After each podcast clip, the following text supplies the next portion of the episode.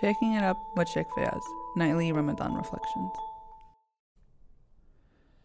أعوذ بالله من الشيطان الرجيم بسم الله الرحمن الرحيم وبه نستعين والصلاة والسلام على محمد وآله الطاهرين Undoubtedly in life we need examples.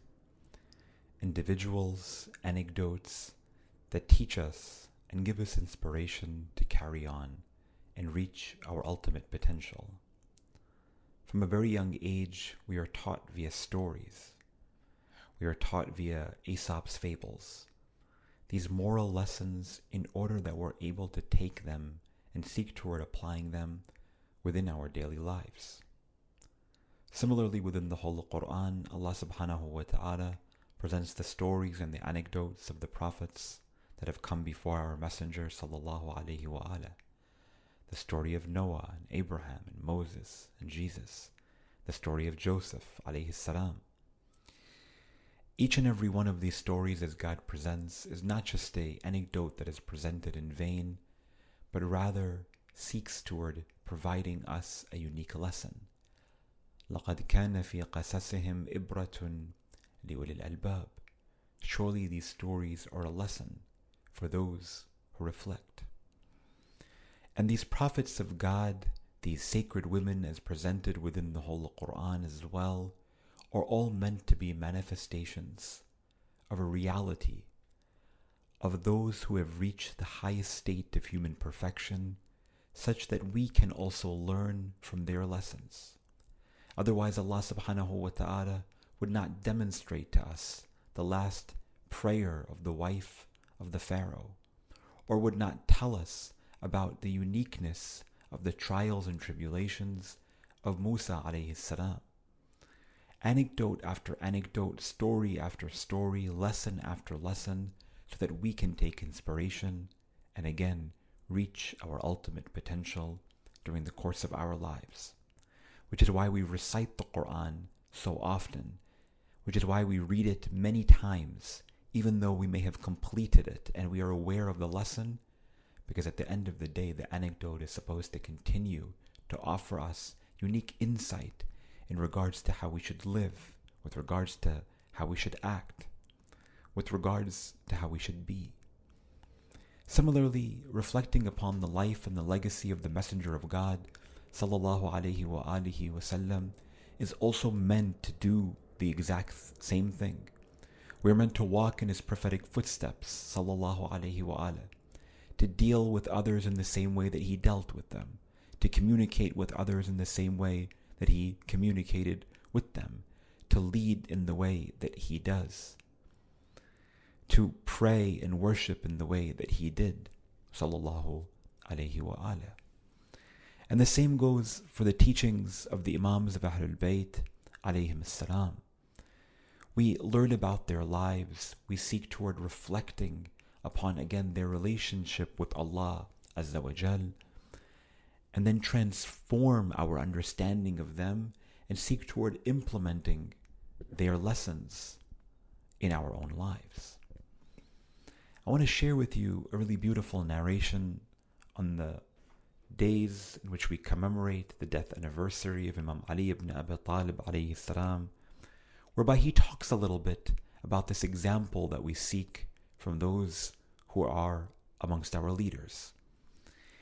He says, as narrated by Ar-Radi in Nahj al-Balagha, من نسب نفسه للناس إماما فليبدأ بتعليم نفسه قبل تعليم غيره وليكن تعذيبه بسيرته قبل تعذيبه بلسانه The Imam alayhi salam, he says, the one who assumes the position of leadership over people should start by teaching himself before he teaches others. In this really important line, the Imam alayhi salam is virtually stating something that we often say in the English language, which is such that actions speak much louder than words. That we need to lead by example before leading with words and by speech. In this world that is filled with so much injustice, and in this world that is filled with so much corruption, all it is that we're seeking most of the time are people who take positions of leadership and act equitably, and act fairly, and act beautifully prior toward telling everyone else what they should be doing. And this is most beautifully, of course, manifested in the lives of all of these wonderful examples that human history, as presented within the whole Quran, gives us. These prophets of God, the Messenger Muhammad sallallahu alaihi wasallam, and of course the example of Ali ibn Abi Talib alayhi salam, who taught us with actions more though more, more so than with words. This Imam Amir al-Mu'mineen Ali alayhi salam, who taught what it means to have a sense of God consciousness, who even though he was the head of state and the leader of the Muslim world, it is said prior to his inauguration address, so to say, in front of all of his ministers and all of his governors, as by this time the Islamic Empire was approximately one fourth or one third of the world as we know it today geographically under the rule of Ali ibn Abi Talib alayhi salam. It said that he was sitting down prior to this important address that he had to give and one of his servants come to him and say, Oh, Ali, he said, there's thousands of people, hundreds of people, they're waiting for you outside in order for you to begin your sermon, in order for you to begin your address. As Imam Ali alayhi salam was sewing back together his broken slipper that he was wearing since the lifetime of the Messenger of God sallallahu alaihi wa To which he turns around and he asks his servant, he says, O Qambar, tell me, how much do you think that this slipper is worth? He says, I have no idea. But all I know is that there's a thousand people or thousands of people waiting for you. They need to hear what their leader has to say, and you're here sewing your broken slipper?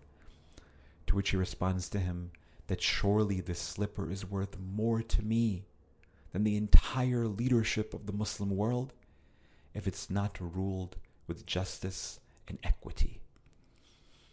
Then he puts on his slipper and he stands in front of these thousands of people and he begins by telling them that my name is Ali ibn Abi Talib. I am the brother of the Messenger of God sallallahu alaihi wasallam, and I will lead in accordance with his teachings, and I will lead with justice and equity. And if you ever see me in a state of inequity or injustice in the way that I lead, then you have the right to remove me from my position of authority. We need leaders like Ali. We need people who lead by example before they lead with their tongues. Going back to the words of the commander of the faithful and the leader of the pious, he says, من نسب نفسه للناس إمامة فليبدأ بتعليم نفسه قبل تعليم غيره. That the one who is appointed as a leader of the people, then let him start by leading himself before leading others. وليكن تعذيبه بسيرته قبل تعذيبه بلسانه. And let him start, and by him also her, and let them start by their actions prior to their tongues.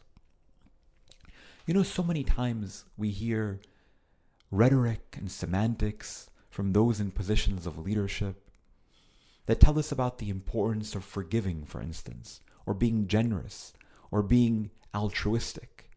But very rarely do we see that from those in the highest positions of hierarchy within our community, within our society.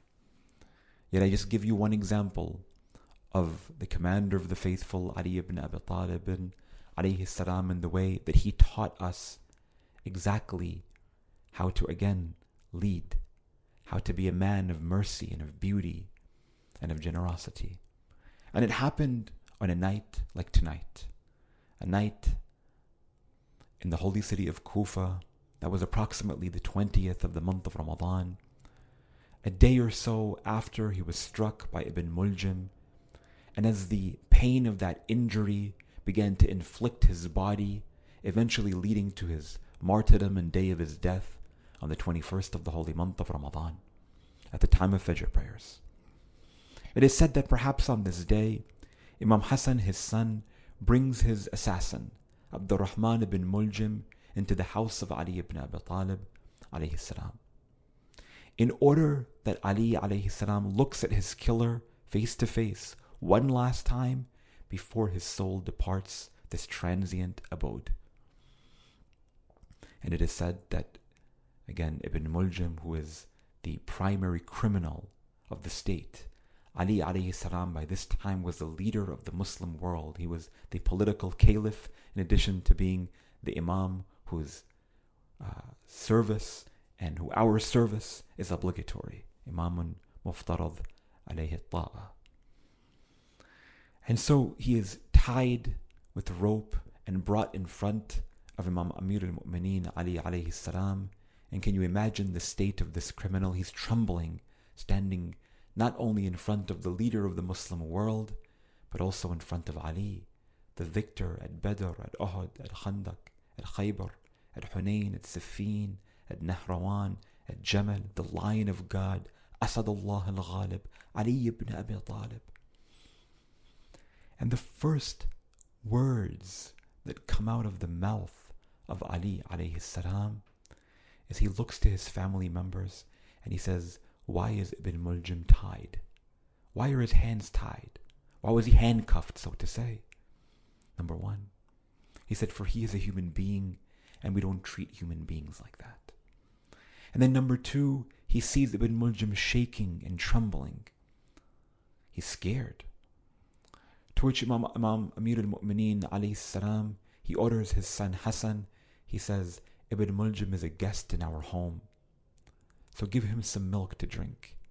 Allow for him to not be in a state of fear at this given moment.